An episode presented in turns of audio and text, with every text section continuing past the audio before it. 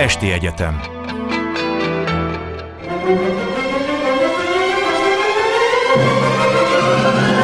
A világ urai Merre rángatják a világ szekerét a hatalmasok? Szénási Sándor műsora Jó estét kívánok! Ma esti vendégünk Bartók András Japán szakértő, a Közszolgálati Egyetem tanársegédje. Jó estét önnek is! Jó estét kívánok, köszöntöm a hallgatókat! Japán. A heti történések. Azt mondja, hogy Olaszország és Japán védelmi együttműködést írt alá. Nagy-Britannia és Japán védelmi együttműködést írt alá. Abban a szerződésben pedig egy egészen példátlan klauzula van, azt tudni, hogy katonák állomásozhatnak egymás területén, erre Japánban ugye csak az amerikaiak kaptak lehetőséget egyedül. Aztán ezen a héten az Egyesült Államok és Japán kiterjesztette védelmi együttműködését a világűrre. Múlt héten Japán-Ausztrál védelmi megállapodás megerősítése történt. A japán kormányfő éppen európai úton van, és most éppen Macron elnökkel fog tárgyalni.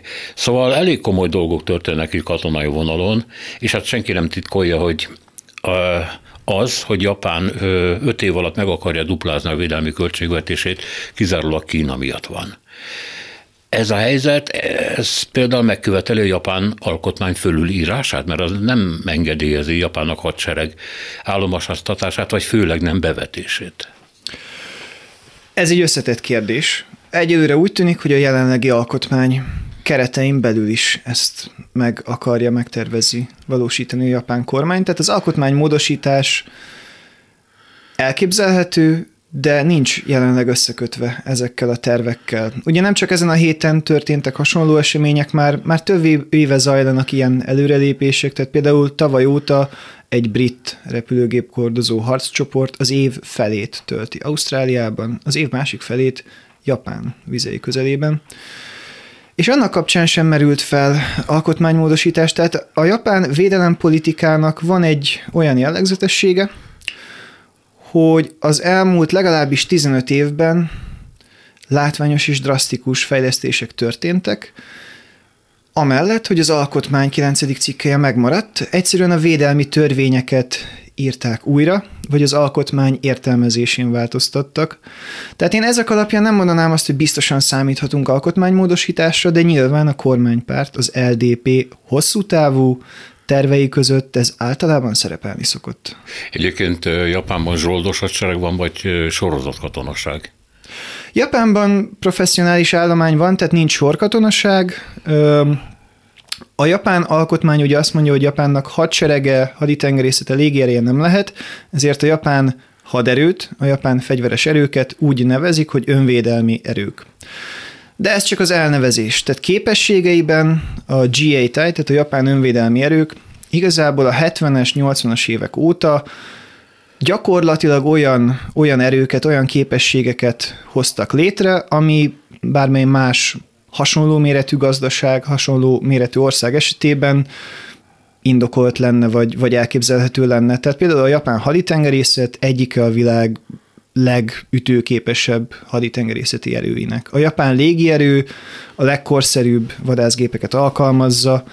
Nyilván az ország gazdasági teljesítményéhez képest arányaiban kisebb, de minőségében egy, egy magas színvonalat képvisel, és a, a hatékonysága vagy a harcértéke szintén magas. Csak ezt Japán nem reklámozza, ezt nem szoktuk tudni róla, vagy nem szokták tudni róla, csak aki ezzel foglalkozik, Úgyhogy ezek most látványos lépések, de, de rendszerében akkora változást a japán védelempolitika eddigi folyamatához képest nem, nem jelentenek, inkább csak, csak jobban figyelünk rá. Hát meg jobban kirakják ők is a kirakatba ezek szerint a dolgot, mert hogy ez az elrettentés egyik eszközének számít, gondolom. Bár nem világos előttem, hogy Kínában mennyiben, mennyiben fenyegeti Japánt. A, a két fenyegetés, amit azonosít Japán, az Kína és Észak-Korea, és Észak-Korea elsősorban ugye a tömegpusztító fegyvereivel. Kína esetében az a helyzet, hogy Japán és Kína között van egy szigetvita, Hát is, nem csak az oroszokkal van szigetvitájuk, hanem Kínával Nem csak az oroszokkal, és a japán-kínai szigetvita sokkal akuttabb, és ha arra vagyunk kíváncsiak, hogy, hogy mekkora az úgynevezett eszkalációs potenciálja, tehát mennyire elképzelhető logikusan, hogy lesz belőle egy konfliktus, sokkal magasabb, mint a japán-orosz szigetvitának. Ezek a japánul Senkaku, kínaiul Tiaoyu szigetek amik azért érdekesek, mert félúton vannak Japán és Tajvan között. Aha. Tehát Kínának a Senkaku Tiaoyu szigetek egyrészt nemzeti büszkeség kérdése lenne, hogy megszerezze, ugye jelenleg de facto Japán felhatóság alatt állnak.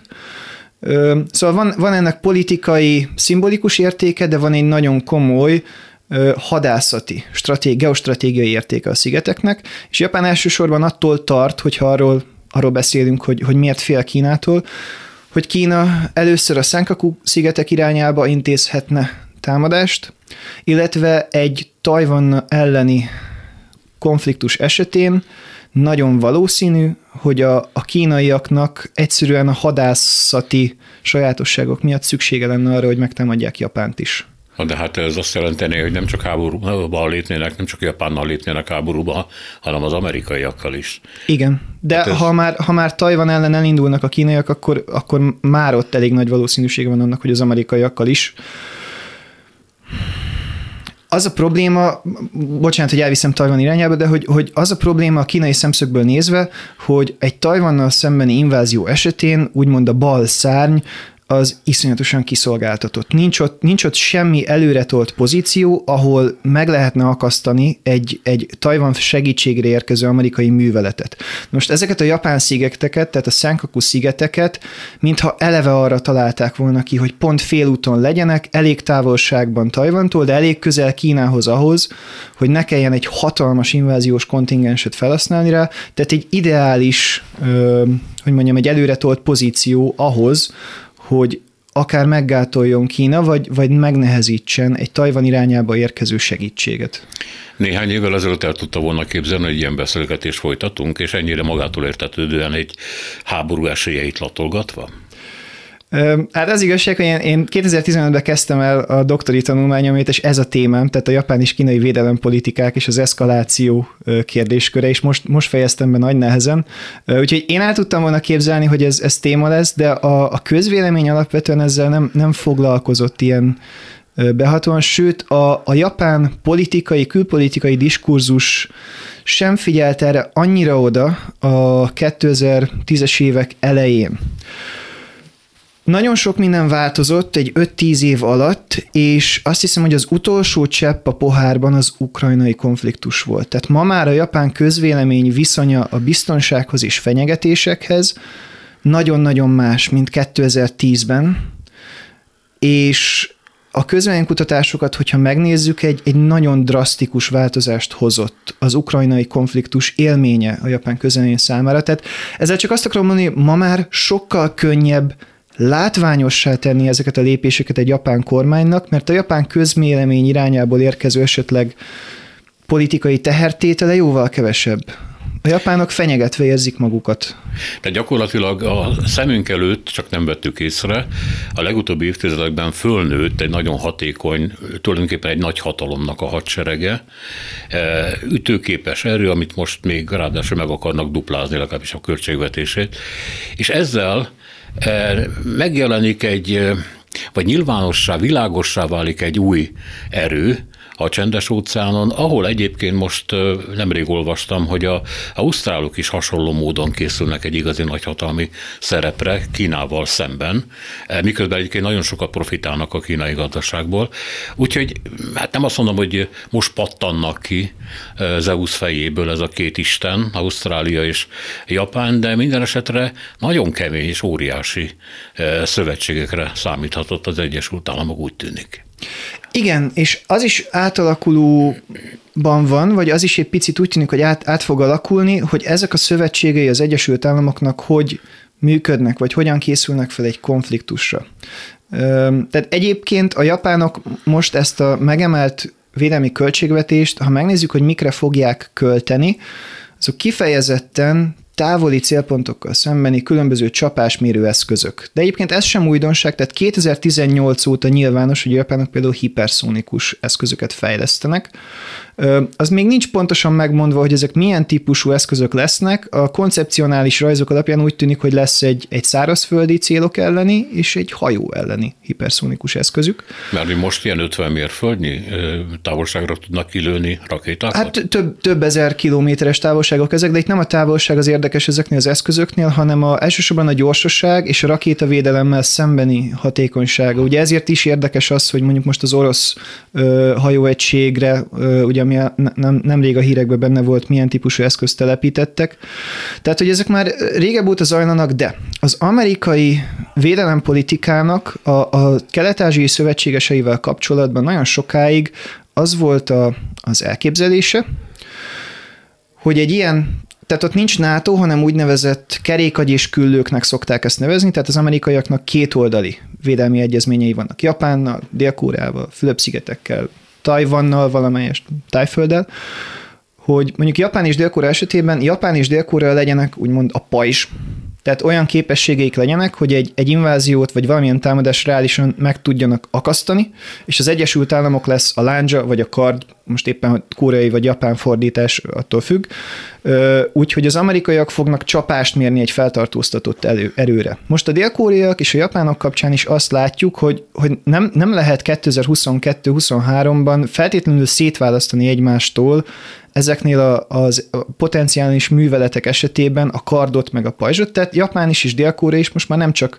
úgymond pajzsot fejleszt, állít hadrendbe, hanem a kard részét is a saját kezébe próbálja venni, és az elsősorban az Egyesült Államok szempontjából egy, egy tehermentesítés az amerikai erőkre nézve. Itt hagyjuk abban most ebben a pillanatban a dolog katonai részét, és beszéljünk Japánról, a gazdaságról, a társadalomról, a politikáról. Meg kell mondani, hogy eh, ahhoz képest, amire még én az egészen kiskoromból emlékszem, tehát a japán mánia, ami elöntötte a világot a 70-es években, de még talán a 80-as években, és ahhoz képest az ország szinte eltűnt a térképről. Miközben hát ugye a világ eh, autóinak javarészét ők gyártják, az elektronikai iparban, az IT-ben, mindenben nagyon jók, de valahogy e, úgy tűnik, mintha a japán gazdaság e, folyton visszaesésben lenne, aztán mindig visszakapaszkodik valamilyen szintre, de ennél tovább nem tud menni. És hát ennek nyilván megvan valami módon az oka, e, amit meg kellene beszélnünk, miközben például a befektetési tanácsadók nagyon szeretik Japánt, és ajánlják a külföldieknek, miközben mondjuk a világ szociális állapotaiért aggódó szakértők is nagyon szeretik Japánt, azt mondják, hogy itt csöndben 30 év alatt kiépült egy olyan igazságos társadalom, ahol ingyenes az egészségügyi ellátás, ahol ennek következtében már 85 év az átlag életkor, meg ilyeneket mondanak, és hogy tulajdonképpen van egy nagyon fantasztikus teljesítményük, hogy a, a nagyvállalatok, illetve a kormány a szuper profitai részéről lemondanak azért, hogy segítsék a szegényeket, és hogy a társadalmat valamennyire rendben tartsák. Aztán ilyenre máshol nincsen példa. Úgyhogy valami azért ott nagyon érdekes módon alakul, forrong. Igen. Ugye a japán sikertörténet, amit, amit nyugaton ismerni szoktunk, az ugye az 60-as évektől kezdődik, a 10% fölötti GDP növekedés tart néhány éven, évtizeden keresztül, és igazából ez, ez egyfajta buborékként ugye a 80-as évek végén pukkan ki. És a maguk a japánok a 90-es éveket, 2000-es éveket úgy szokták nevezni, hogy az elveszett évtized, ez a Uchinavareta Junen, aztán elveszett két évtized. Amikor is az történt, hogy az a, az a folyamatos magas GDP növekedés az együtt járt, nem közgazdász, hogyha nem fogom tudni ezt szépen elmagyarázni, de különböző ingatlanpiaci buborékok kipukkanásával. A, a, ez azért egy olyan típusú gazdaság volt, ahol az állam, tehát kapitalizmus, de hogy az állam az egy elég fontos szerepet vállalt, egy ilyen azt szokták mondani a japán politikáról, hogy van egy ilyen vas háromszög, tehát a politikai elit, az LDP, tehát a kormánypárt, a, a kejrecük, tehát a gazdasági konglomerátumok és az állami bürokrácia között egy ilyen kézkezet most kiki kit segít ö, hálózat. De a lényeg az, hogy, hogy ez a fajta ö, fejlődési modell, ez ugye kipukkad, lelassul, és egy stagnáló helyzetbe kerül a japán gazdaság, tehát a GDP növekedés az ilyen 2% alatt van hosszú éveken keresztül, és arról japánok és közgazdások most vitáznak pro-kontra, hogy, hogy vége ennek a stagnálásnak, vagy sem, de az biztos, hogy, hogy picit rózsásabb képe van a 2010-es évek óta, tehát főleg a, a, az Abe Shinzo 2012-es győzelme után gondolkodnak azon, hogy most ennek vége van-e vagy sem. De egyébként ez a, ez a stagnálás ez alapvetően nem, nem, egy, nem egy krakot jelentett, hanem egy hosszú távon menedzselt lassú növekedést vagy nem növekedést, és nagyon sok árnyoldala van, főleg a japán fiatalabb tehát generációkra nézve, tehát akik mondjuk 90 és 2000 után integrálódnak a munkaerőpiacra, ők nagyon sok problémát elmondanának azzal kapcsolatban, hogy ez a japán álom, vagy a japán gazdasági sikernek mi az árnyoldala, de összességében nézve nem, nem omlott össze a japán gazdaság ez alatt a hosszú évtizedes stagnálás alatt, és, és úgy tűnik, hogy, hogy menedzselhető jelenleg is. Egy percre csak vissza még a katonai történethez. E, állítólag ebben, hogy tudnék rózsaszínűbb lesz a kép, belejátszik az is, hogy Kína miatt Japán úgy érzi, hogy igazi nagy hatalommá kell válnia, és hát ez hozzátartozik a gazdaság fölturbózása is, mert ugye nem a semmiből lehet majd megduplázni a védelmi költségvetést, meg hát a fejlesztések nagyon drágák természetesen. Tehát lehetséges, hogy ez mm, a fegyverkezési hajsza, a félelmek, a fölzárkózás kényszere az újra beindítja Japánt, és akkor lehet, hogy egy második csodának leszünk a tanúi. De ezzel kapcsolatban, igen, ezzel kapcsolatban az emberbe fölmerül, hogy Kína mintha Japánt másolta volna le a legutóbbi 20-25 évben. Ugyanaz a, hogy mondjam, csak államkapitalista technokrácia működik, hát mondjuk Deng Xiaoping óta persze, tehát nagyon erős az állam, ugyanígy egy rendkívül hátrányos helyzetből lőttek ki, ugyanúgy a nyugati technika lemásolása vagy ellopása révén erősödtek meg, és hát aztán törvényszerűen elérkeztek az üvegplafonhoz. Kína még nem, illetve nem tudjuk, Japán már biztosan. Ezért beszélünk arról, hogy talán egy új második fordulóra kerül sor. Igen, és van, van egyébként gazdasági összefüggés ennek az új védelmi költségvetésnek is. Egyrészt egy új társasági adó fogja fedezni elvileg többletkiadásokat, másrészt azok a projektek, amiket most úgy nagyjából látunk, hogy, hogy miket terveznek, mire tervezik költeni ezeket a japánok, tehát japánok önálló védelmi ipara van. A legnagyobb beszállító az a Mitsubishi, és igazából ez nem csak, hogy mondjam, a védelmi képességeken fog változtatni, hanem egy, egy jelentős mondjuk állami megrendelés vagy beruházás ezeknek a japán nagy cégeknek is, hogy aztán ez a gazdaságra nézve miket fog jelenteni a következő 15-20 évben, tehát lesz ebből egy, egy újjáéledése, vagy a stagnálásból kilábalása a japán gazdaságnak, azt, azt én nem tudom megmondani, nem vagyok közgazdász, és sokan vitatják azt, hogy valóban, valóban lehetséges hogy Japán ennyit költ majd védelmi kiadásokra. Ezt sem tudom, hogy mennyire reális, az viszont történelmileg tény, vagy egyfajta történelmi párhuzam, hogy a, a japán fejlesztő gazdaság idején, vagy Japán csodának nevezett évtizedek idején valóban a japán nagyvállalatok és a japán nagytőkések nyugati vagy más hasonló típusú körökhöz képest hajlandóak voltak nagyobb áldozatot hozni, kevesebb profitot kivenni, azt, azt fejlesztésre visszaforgatni a cégbe. Tehát nem, nem precedens nélküli az, hogy a japán politikum kitalál valamilyen projektet, és a japán tőkés körök ebben hajlandóak partnerek lenni. Tehát, hogy tényleg a közgazdasági részéhez nem értek, de ez a fajta politikai, hogy mondjam, precedens, ez megvan arra, hogy legyen egy, legyen egy kooperáció a gazdasági szektor és a politikai szektor között egy, egy ilyen jellegű nagy nemzeti projektnél például, mint a Hát a másik döntő kérdés azonban a társadalom állapota, és azt mondom, hogy erről kéne váltanunk néhány szót. Ami eljut a magyar médiába, az általában a különlegességek, a furcsaságok, bár ezt gondolom máshogy is így van. Tehát, hogy például mennyire létezik Japánban a mama hotel, hogy mennyire nem költöznek el a fiatalok otthonról, és egy ilyen bezárkózós életet élnek, tehát például egészen fantasztikus számok látok napvilágot, hogy a japán fiatal férfiak hány százaléka szűz még mindig, a 30-as éveiben mondjuk, és hogy igazából a társadalom egyre inkább szétzilálódik különféle kasztokra, társadalmi csoportokra, nem mintha ez nem létezett volna korábban hiszen Japán arról volt híres, legalábbis Ferber Katalin szerint, aki ott élt tíz évig, ugye, és tanított egyetemen, többféle japán nyelv létezik annak megfelelően, hogy fölfelé beszél az ember, vagy lefelé beszél az ember. Tehát ha egy professzor virágot vesz az eladónőtől, akkor az azt a nyelvet, vagy azokat a kifejezéseket használja, amik lefelé hatnak, a virágárusnő pedig fölfelé egy másik nyelven beszél hozzá, mert ő mégiscsak egy professzor. Szóval eh, nem, eh, hogy mondjam, csak nem új történet ez, de a társadalom szétzilálódása ezekben az évtizedekben állítólag kézzelfogható. Igen. Um Elsősorban ez a, ez a fajta probléma, ez kifejezetten a, a fiatalokat érintette. Vagy tehát na, nagyon sok magyarázat van a, a, a japán társadalom kihívásaira, vannak kifejezetten ö, ultrakonzervatív elméletek ezzel kapcsolatban, tehát van, Japánban azért van nagyon erős konzervatív diskurzus, és van, aki úgy gondolja, hogy a, a, a japán kultúra elvesztése, a, a japán hagyományos családmodell elvesztése miatt nem születik annyi gyermek.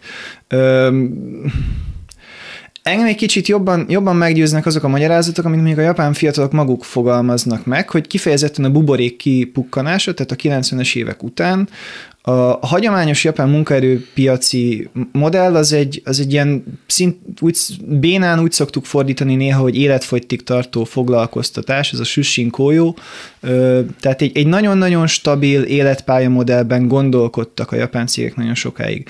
És a stagnálás évtizedei alatt egyre nagyobb arányban kellett ettől, ettől elmozdulniuk, tehát egyre több japán vállalat már nem úgy ilyen susinkolyó, tehát ilyen, ilyen hosszú távú, meg határozatlan idejű szerződéseket kötött, hanem egyre inkább fix 1, 2, 3, 4, 5 éves ö, pozíciókat. És a fiatalok voltak azok nyilván, akik elsősorban ezekbe a, a helyzetekbe kerültek bele. Na most az a probléma, tehát például, hogy hogy jön ez ahhoz, hogy a, a, a japán férfiak ö, mennyire tudnak ismerkednie, vagy sem. Ö, a japán én amennyire láttam, meg, meg amennyire egy picit ezt meg lehet ítélni külső szemlélőként, a japán ö, emberek mindennapjaiban egy kicsit picit fontosabb a közösség, mint egy, mint egy magyar közegen belül mondjuk. Tehát például egy, egy egyetemi ö, kampuszon cserediákként voltam kint. Egy egyetemi kampuszon például a, a párkapcsolat és az ismerkedésben is nagyobb szerepet játszik egy közösség. Többször nem az van, hogy közvetlenül leszólítják egymást az emberek, hanem sokszor egy közösségbe járnak, és, és a közösség úgymond olajozza meg azt a folyamatot, hogy a fiú és a lány elkezdenek ismerkedni. Ezt a fajta közösséget egy egyetemről mondjuk kikerülve, vagy az oktatásból kikerülve egy fiatal számára alapvetően a munkahely tudja jelenteni. Na most, ha a munkahelyek egyre kevésbé foglalkoztatnak állandó, meg hosszú távra embereket, egyre többen esnek ki a közösséghez való hozzáférésből, de ez még mindig nem, nem a többségi része a japán társadalomnak, de egyre gyakoribb jelenség, és mivel nincs közösség, sokszor más fajta emberi kapcsolatok sem tudnak olyan könnyen és gördülékenyen kialakulni, tehát hogy például a munkaerőpiacnak a sajátosságai sokszor hatnak akár a párkapcsolati dinamikákra is Japánban. Hogyha valaki nem része a, a munkahelyi közösségnek, mert csak szerződéses, akkor nem fogják elhívni a nomikáját, tehát a munkahelyi bulizásra, ivásokra, kiesik egy picit egy bizonyos közegből. Ez az atomizálódás lehet gondolom így nevezni. Ez mennyire, mennyire hat a gazdaság működésére, vagy a, a, a politikai rendszer egészségét illetően, mert azt gondolom, hogy van ebben egy nagy fokú elfordulás a közügyektől is. Tehát nem csak magánéleti probléma ez, hanem, hanem valahogy ilyen, ilyen bezárkózás, el, eltűnés a, a közéleti gondok elől, nem? Mert erről is lehet olvasni. Hát a, a, a gazdaságra elsősorban az előregedés és a csökkenő gyerek száma az, ami egyre nagyobb tehertétel, de annak egy további faktora az, hogy a japánok azért vállalnak kevesebb gyereket egyre inkább, mert egyre nagyobb a költsége egy gyerek felnevelésének. Tehát a, a, a japán, hogy mondjam, a japán konzervatív politikusok nagyon tudják, hogy ez azért van, mert nem tudom, a nők dolgoznak, és a fiatalok nem tartják a régi értékeket. A japán fiatalokat, hogyha megkérdezzük, akkor azt mondjuk, ennyibe kerül felnevelni egy gyereket, nincs ennyi pénzem. Ö, a, a politikával kapcsolatban én azt emelném ki, hogy azt szoktam mondani a japán politika elmélet, hogy a arányaiban a japán szavazóknak egy más országokhoz összehasonlítva, vagy mondjuk Amerikával összehasonlítva, nagyobb arányúak a, a politika iránt nem elkötelezettek, és a ilyen úgynevezett le, lebegő szavazók, ezek a fudók jónak nevezett réteg. Viszont az is igaz, hogy hiába nagy, nagy arányú a párt iránt nem elkötelezetteknek a, a része, Általában ezek a fudókjók, tehát a párt iránt el nem kötelezett szavazók rendszerint az LDP-re a kormánypártra szoktak végül leszavazni, hogyha elmennek szavazni. Mert az erő vonz. Inkább annyira nem, nem jelent vonzó alternatívát, vagy reális alternatívát az egyébként nagyon fragmentált ellenzék ma már. Volt egy olyan időszak, amikor, amikor láttak reményt az általában ellenzékben levő japán demokrata pártban, és azért volt is egy 2009 és 12 között egy rövid időszak, amikor nem az LDP volt kormányon, de annak is nagyon nagy csalódások lettek a, a, a vége, tehát igazából nem lát kifejezetten alternatívát egy japán szavazó az LDP ellen, vagy az LDP-hez képest? Hát gyakorlatilag akkor egy, egy váltógazdaságnak kellene, vagy működött is valamikor ez rendesebben, de most már ennek vége, vagy sose volt? 1955-től 93-ig LDP kormány volt, 93-ban fél évig volt egy interregnum, visszatért az LDP, és 2009 és 12 között, tehát nincs összesen négy év 1955 óta, amikor nem az LDP, tehát a liberál demok- liberális demokrata párt lett volna kormányon Japánban. Ennek nincs szerepe abban, hogy Japán hogy mondjam, vesztett a vonzerejéből, a kreativitásából, a gazdasági hatalmából? Hát azért nem, nem hmm. egy egészséges helyzet az, amikor egyetlen politikai formáció áll az éle, még akkor is, hogyha kényszerből változik muszáj neki változni, mert a folyton ugyanazt nyújtja, akkor természetesen magát buktatja meg. Na de a változásoknak van egy limitje, egy határa azért. De, um, hogy hát nem tudom, ezt a kérdést én így még tudományos mélységben nem vizsgáltam meg, de azt, azt el szokták mondani, hogy nem csak az LDP miatt, hanem ez alatt a hosszú időszak alatt kialakult ugye ez, ez a vas háromszög, tehát a, az LDP, a pártelit, a, a gazdasági, ilyen oligarchikus konglomerátumok, tehát a kejrecük és az állami bürokrácia között egy ilyen érdekes datszövetség, és ez a vas háromszög, ez egy dolgot nem szeret, a változást és a reformot. Tehát, hogy emiatt a japán kutatás, vagy Japánnal kapcsolatos mondjuk összehasonlító politika elmélet, kül- és biztonságpolitika, az, az azt szoktam mondani, hogy van egy ilyen, ilyen öm, tézis, hogy, hogy ne várjunk Japántól nagy reformokat rövid távon, mert, mert ezen a vas háromszögön ez egyszerűen nem, nem megy át. Tehát valaki meg fogja akasztani a három szereplőből, hogyha ha strukturális változásokat akarunk. Inkább lassú, tehát ilyen inkrementálisnak, ez ilyen lépésről lépésre lehet megvalósítani Japánban reformokat, és ez nyilván egy tehertétel, hogyha hirtelen innovációra, hirtelen váltásra van szükség. Ö, igen. igen. Van még egy tehertétel ennek a társadalomnak, de hát ebbe az elit is beleértendő természetesen. Ez pedig hát az a kérdés már a második világháború vége óta, hogy hajlandó-e Japán szembenézni a saját második világháború szerepével, azzal, amit a környező országokban a hódító hadsereg elkövetett, e, meg azzal, hogy hogyan hamisítja meg a történelmet a történelmkönyvekben, bár ezeket folyamatosan változtatják, finomítják, de igazából olyan nagy áttörésről e, nincsen hír, viszont e, elég keményen akadályozza a kapcsolatainak a kiépítését, tudom én, a Fülöp-szigetekkel vagy Dél-Koreával. Ugye Kínának is nagyon sok igazsága van a japán szereppel kapcsolatban, és ha ez a nagyhatalmi szerep most bekövetkezik, és a térség egyik eh, nagyon nagy játékosa lesz Japán, és ez azért valószínűleg be fog következni, akkor ez akadály lehet. Szóval történik-e itt valami? Az, hogy a japán második világháborúval kapcsolatos emlékek, az mennyire lehet akadálya annak, hogy Japán a régióban jelentősebb biztonságpolitikai játékos legyen, az azért országfüggő. Tehát a, A japán flotta 2015 óta évente a dél tengeren hadgyakorlatozik, a Fülöp-szigetek, a vietnámi kikötők, szingapúri kikötőkben, hogy mondjam, viszonylag pozitívan várják és fogadják a japán hadihajókat. Tehát a dél-kelet-ázsiai országokban ennek sokkal kisebb a tehertétele, pedig a Fülöp-szigeteken azért elég, elég drasztikus dolgokat művelt a japán Például. haderő. Hát a hadifoglyok éheztetése és szisztematikus gyakorlatilag meg, megölése ezen keresztül, a Fülöp-szigeti lakossággal szembeni atrocitások azok is kifejezetten nem, nem Nanking volumenű, tehát nem, nem mint ahogy a kínai fővárosban, de, de hasonló húzásai voltak ugye a japán császári haderőnek, és mégis Dél-Kelet-Ázsiában ennek nincs, nincs jelentős tehertétele. Igazából az az ország, amely partner lehetne, és időnként a háborús emlékezetnek köszönhetően külpolitikai problémák vannak, az Dél-Korea. Tehát Japán és Dél-Korea között szokott ez, ez jelentősebb gondokat okozni. Kifejezetten akkor, amikor Dél-Koreában baloldali, tehát a, a koreai demokrata párti kormányok vannak, most konzervatívok vannak hatalmon Dél-Koreában, tehát most látványosan jobb a viszony, mint mondjuk egy évvel ezelőtt. A háborús emlékezet kérdése sem ennyire egyszerű Japán vonatkozásban, de, de tény, hogy, hogy egy egész más emlékezett politika van Japánban, mint mondjuk Németországban.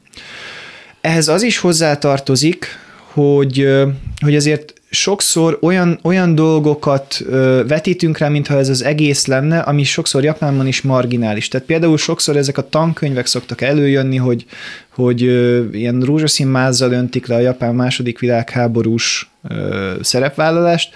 Én egyszer megnéztem, hogy egy adott évben ilyen típusú tankönyvekből mennyit adtak ki, és egyébként más jellegű, tehát nem, nem ferdítő tankönyvből, törítőkönyvből mennyit, és 10% alatti bőven, ez, tehát egy marginálisabb ö, hang volt ez, ö, ahol el lehetett érni ilyen statisztikákat, de a japán politikai elithez erősen kötődő az a marginális kör, akinek ez a víziója, vagy elképzelése. Tény, hogy a japánok kevesebbet tudnak, kevesebbet tanulnak a második világháborús japán ö, dolgokról, mint, ö, mint mondjuk akár Németországban, és az is egy probléma, hogy a japán narratíva a második világháborúról az, az azt is mondja sokszor, hogy Japánt tulajdonképpen az a militarista politikai vezetés, amely az ország élén állt a 30-as évek közepétől, az Japánt fogjulejtette.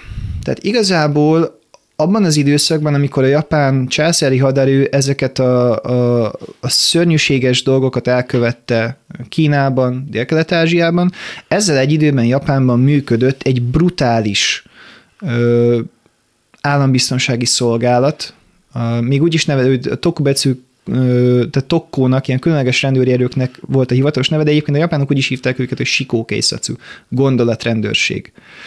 És állítólag ez a részéhez irodalomtörténetek nem értek, de hogy Orwell sok, sok dolgot merített beszámolókból a gondolatrendőrségről Japán kapcsán, tehát az 1984-hez. És ez a gondolatrendőrség, ez a 30-as évek közepétől kezdve már magát a japán lakosságot is rettegésben tartotta. Ezért van egy olyan olvasata a japán történelemnek, hogy a második világháború borzalmas volt, de nem egy, nem egy széles társadalmi konszenzus vezette oda Japánt, hanem Japánt ez a militarista elit ugyanúgy fogjulejtette, és ugyanúgy ö, kínoszta, mint ahogy a dél-kelet-ázsiai és kelet-ázsiai hódítások területén élőket. Ami azért egy relativizálás, és van, van vele probléma, én nem, nem védeni akarom, csak azt, azt akarom ezzel mondani, hogy a japánoknak maguknak van egy, egy sajátos olvasata a világháborúról, ami ami egy picit árnyalja ezt az emlékezett politika dolgot.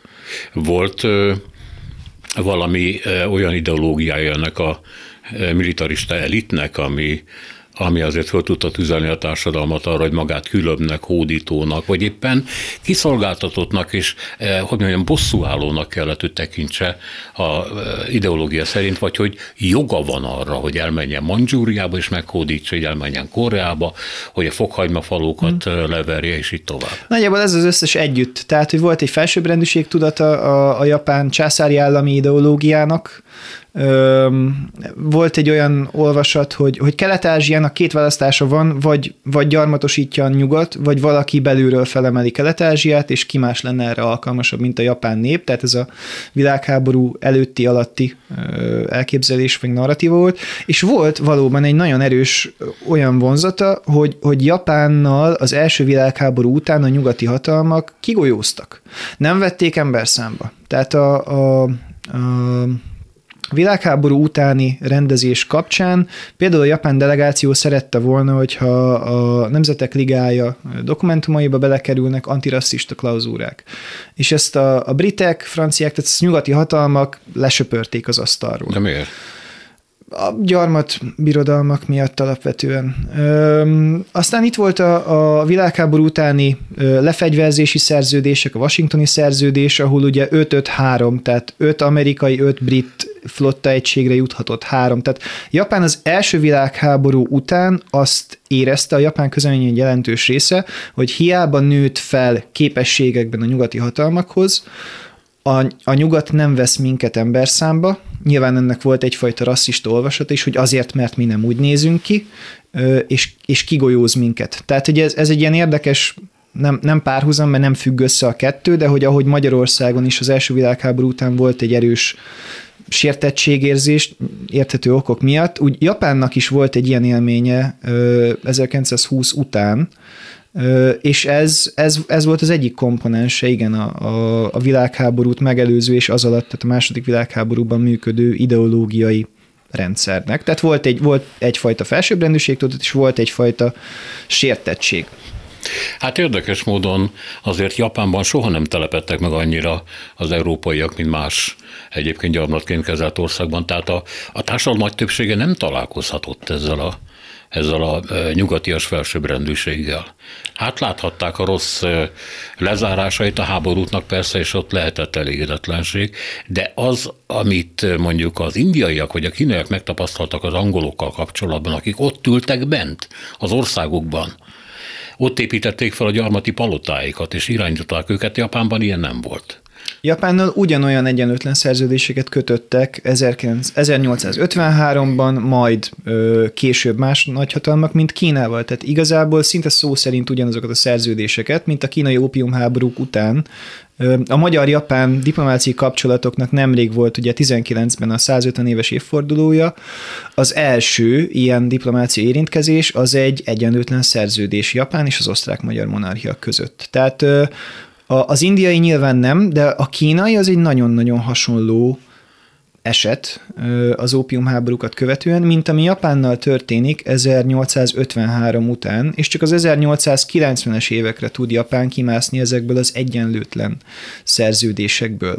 Nyilván nem éltek ott sokan európaiak, de japánok, japán diaszpóra a 900-as években nagy létszámú élt az amerikai kontinensen, Dél-Amerikában és Észak-Amerikában, és ott érték atrocitások az ott élő japánokat.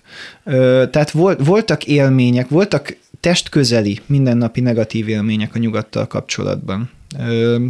Még egyszer mondom, nem, nem védeni akarom alapvetően a japán második világháborús ideológiát, meg, meg sértettségeket, de, de voltak olyan komponensei, ami, amik, hogy mondjam, érthető ellenérzésekből táplálkoztak, vagy adtak katalizátort a, a, a nacionalista és fasiszta fordulatnak 30-as években.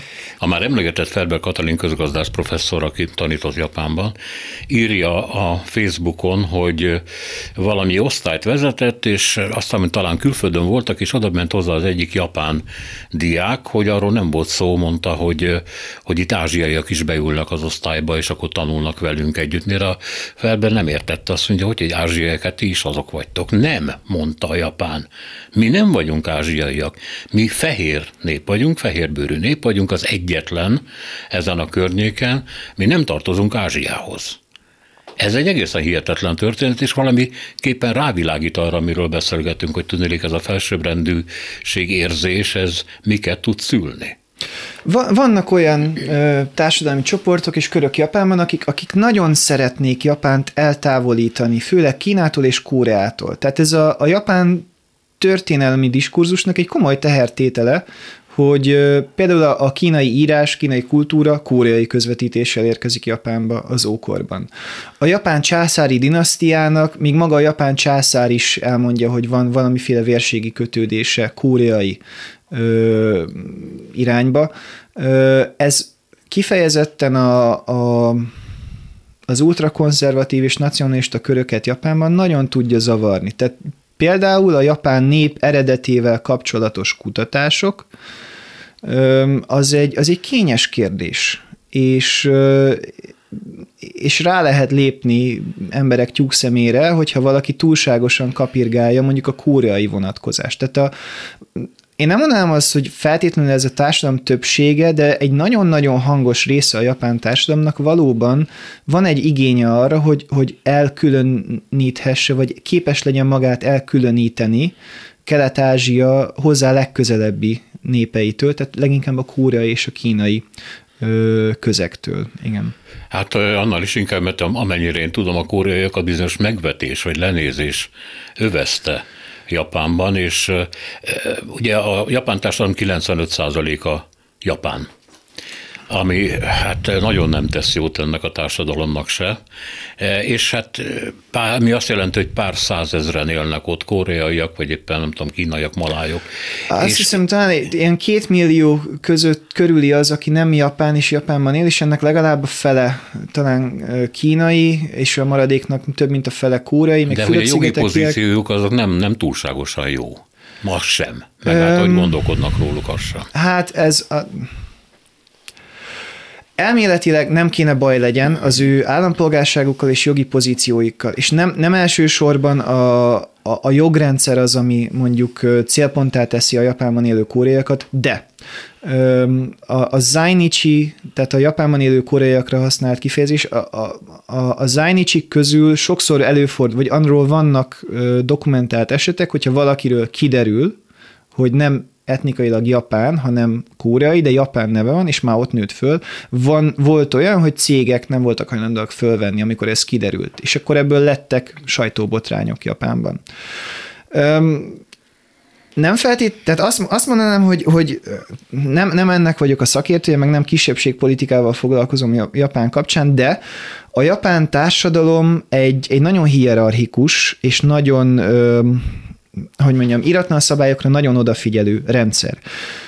És akik a társadalomból valamiért kiszorulnak, vagy ennek a nem kasztrendszer, de valamilyen stratának a, a, az aljára kerülnek, azokkal szemben valóban elég, elég sok ellenérzést táplál. És az az igazság, hogy például a Japánban élő kóreaiaknak egy jelentős része nem biztos, hogy fog kapni állás, mondjuk japán nagy cégeknél. Emiatt sokszor az is előfordul, hogy a, a Yakuza által üzemeltetett vállalatoknál tud elhelyezkedni, vagy kis cégeknél tud elhelyezkedni. És már kész is a bélyek, hogy a... És kész a bélyek, hogy a Yakuzához kötődik. Igen, vannak olyan Yakuza gumik, amik, amiknél van egy nagyon erőteljes kúrai szál, de egyébként ezt nem úgy képzeljük el, hogy akkor karddal hadonásznak az utcán, mert a Yakuzának nagyon sok legális cége, mosodája, étterme van, csak mondjuk a Yakuza az a, a, a társadalomból kiszorítottak számára egy, egy ilyen árnyék vagy párhuzamos társadalmat biztosít.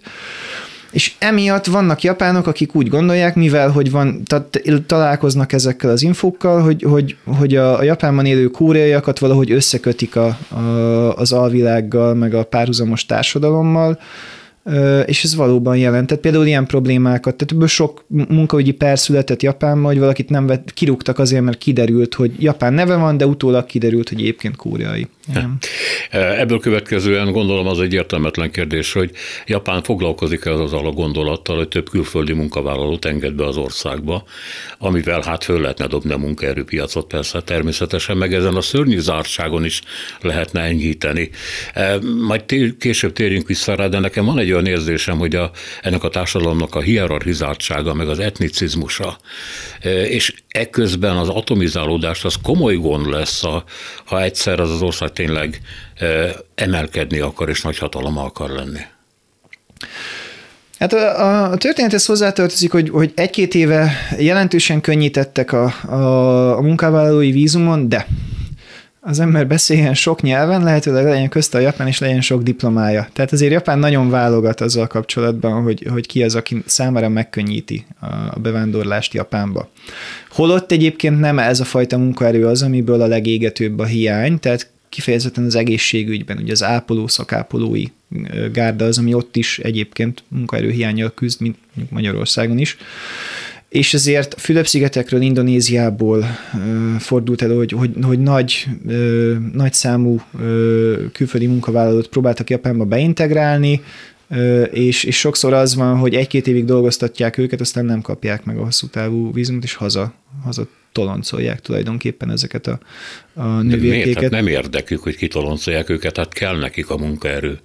Vagy a társadalmi előítéletek. Igen, a következő erősebben. rotáció nem tanult meg úgy, nem, nem lehet úgy megtanulni japán, hogy az ember egyébként 8-12-16 órákat dolgozik nővérként, úgyhogy lehet indokot találni arra, hogy miért nem, és akkor jön egy másik rotáció, aki nyilván annál olcsóbban dolgozik, hogyha nincs tudom, két éves vagy egy éves vízum van. Mint De hát hogyha... az a másik rotáció még azt a 20 japán szót se tudja, amikor oda kerül, mint amit nem, a többiek valóban. már megtanultak. Igen. Szóval a dolog elég értelmetlennek tűnik. Igen, a japánok küzdenek ezzel az előregedő és, és csökkenő demográfiával, és, és a 90-es évek óta vannak egyébként akár számunkra meglehetősen ismerős családpolitikai, szakpolitikai törekvéseik, és nem váltották be a reményeket. Ezek Tehát nem a... szokták általában. Igen, Igen és ma már, ma már inkább arról szól ez a diskurzus Japánban, hogy akkor, akkor oldjuk meg egyrészt a technológiával, tehát automatizációval, robotizációval, segítsük a, a minél idős idősebb korig, vagy a reintegrációt, tehát a nyugdíj után visszaintegrációt, vagy egyáltalán a munkában maradást. Tehát én amennyire követem ezt a témát, nem, nem tűnik úgy, hogy Japán látná azt, hogy meg tudja oldani ezt a, ezt a csökkenő demográfiai problémát mással, mint, mint a technológiával. Hát ami még látszik, az, ha visszatérünk most a 70-es, 60-as, 70-es évekre, hogy valami hihetetlen erőt tolta föl a japán gazdaságot és a társadalmat is a nyugatosodásban, akkor egy olyan fajta kreativitás, egy olyan fajta éjség, a pénzre, a sikerre, a, a világ gazdaságaihoz mért növekedésben, ami ma nem látszik. És ez valószínűleg ez egy külön téma lehetne majd valakinek a kutatásában, hogy hova tűnt a japán kreativitás. Illetve, hogy a kreativitás miután elér egy pontot, amikor már nem lehet több nyugati technológiát lenyúlni és megújítani, és tovább gondolkodni rajta, akkor mi az, ami löki tovább a társadalmat, és ez egy nagyon fontos kérdés lesz a társadalom állapota, meg a politika állapota mellett, hogy mi lesz Japánból. Igen, ez annyiban egy picit bonyolultabb, hogy a, a, a Japán, hogy mondjam, a 60-as, 70-es, 80-as években alapvetően Japán úgy, úgy ért el, a japán innovációnak az volt a, a struktúrája, vagy az volt a, a, a, az útja, hogy zsákutcának hit dolgokat fejlesztett tehát mondjuk azt hiszem a színes tévé volt talán ilyen sztori, hogy nem a japánok találják ki, hanem talán amerikai szabadalom, de nem tudták olyan olcsón és olyan megbízható minőségben gyártani, hogy az amerikai középosztály megvegye. Akkor japán cég megvette ezt a szabadalmat, és, és a japán vállalati kultúrának van egy ilyen sajátossága, hogy a, a minőségfejlesztés, meg a szolgáltatás fejlesztése az nem, nem egy külön ügyosztály, hanem ugye ez a Kaizen, tehát a, a cég minden része részt vesz ebben, és addig, addig, addig javítgattak rajta, amikortól kezdve, most lehet, hogy pont nem a színes tévé volt, ez már nem emlékszem, de hogy tudtak olyan, le tudták gyártani olyan minőségben és olyan olcsón, hogy megvegye a középosztály. És ezek az innovációk, ezek alapvetően nagy szervezetek, nagy közösségek által elvégzett innovációk voltak. A Nobel-díjjal is ez volt, hogy Japán nagyon sokáig tehát olyan japán fejlesztések, meg találmányok voltak, amiket csoportok hoztak létre, és akkor egyszer csak rájöttek, hogy úristen, alig van egyéni Nobel-díjasunk, és akkor azóta már nem tudom hányszorosára nőtt a japán Nobel-díjasok száma, mert így kiadták az ukázt, hogy akkor, akkor legyenek egyéni Nobel-díjasaink, és akkor a kutatócsoport összerakta, aztán egyszer csak hátrébb lépett, hogy akkor, a nevére, igen, akkor, akkor tied.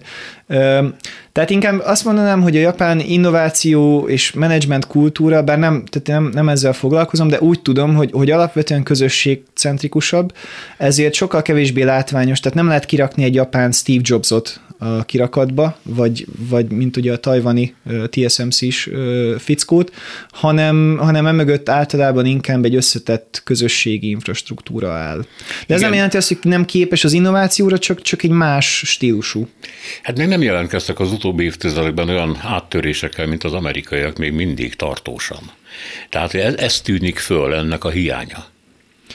Igen, de az is igaz, hogy a Japán ö, a Japán egy elég nagy belső piac. Tehát a japán cégeknek ö, mobiltelefon, más eszközöknek ö, azért egy elég nagy piacot jelent a hazai, ö, és igazából el, akár el vannak abból. Nem tudom, én tíz évvel ezelőtt éltem Japánban, voltam kint cserediák, de hogy voltak már akkor csak Japánba kapható és csak japán frekvencián működő olyan telefonok, meg működtek olyan okostelefon funkciók, amikről én itthon akkor nem hallottam, mondjuk nem volt soha Apple telefonom, tehát valószínűleg az Apple tudta ugyanezt, de hogy nem Apple telefon volt, hanem olcsóbb. Tehát igen, erről egy közgazdász kéne megkérdezni, de azt hiszem, hogy, hogy valószínűleg van egy ilyen, ilyen dolog is benne, hogy azért Japán egy 120x milliós ország, a világ leg, a harmadik legnagyobb gazdasága, nagyon-nagyon magas a, a, ugye az egyfőre jutó GDP, a megtakarítás, tehát hogy igazából a Japán az egy elég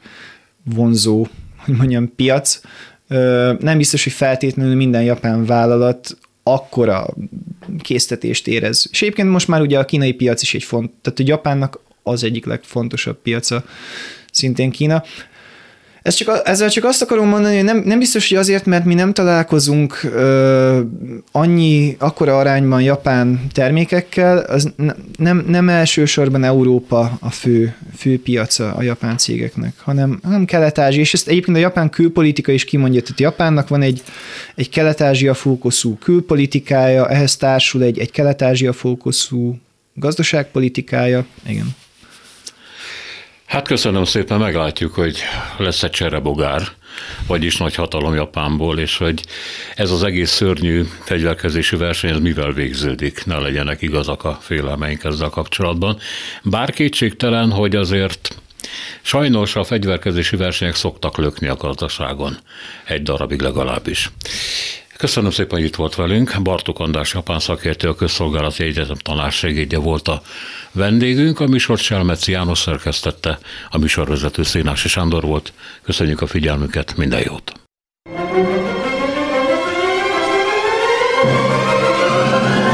A Világ Urai című műsorunkat és Szénási Sándor műsorvezetőt hallották.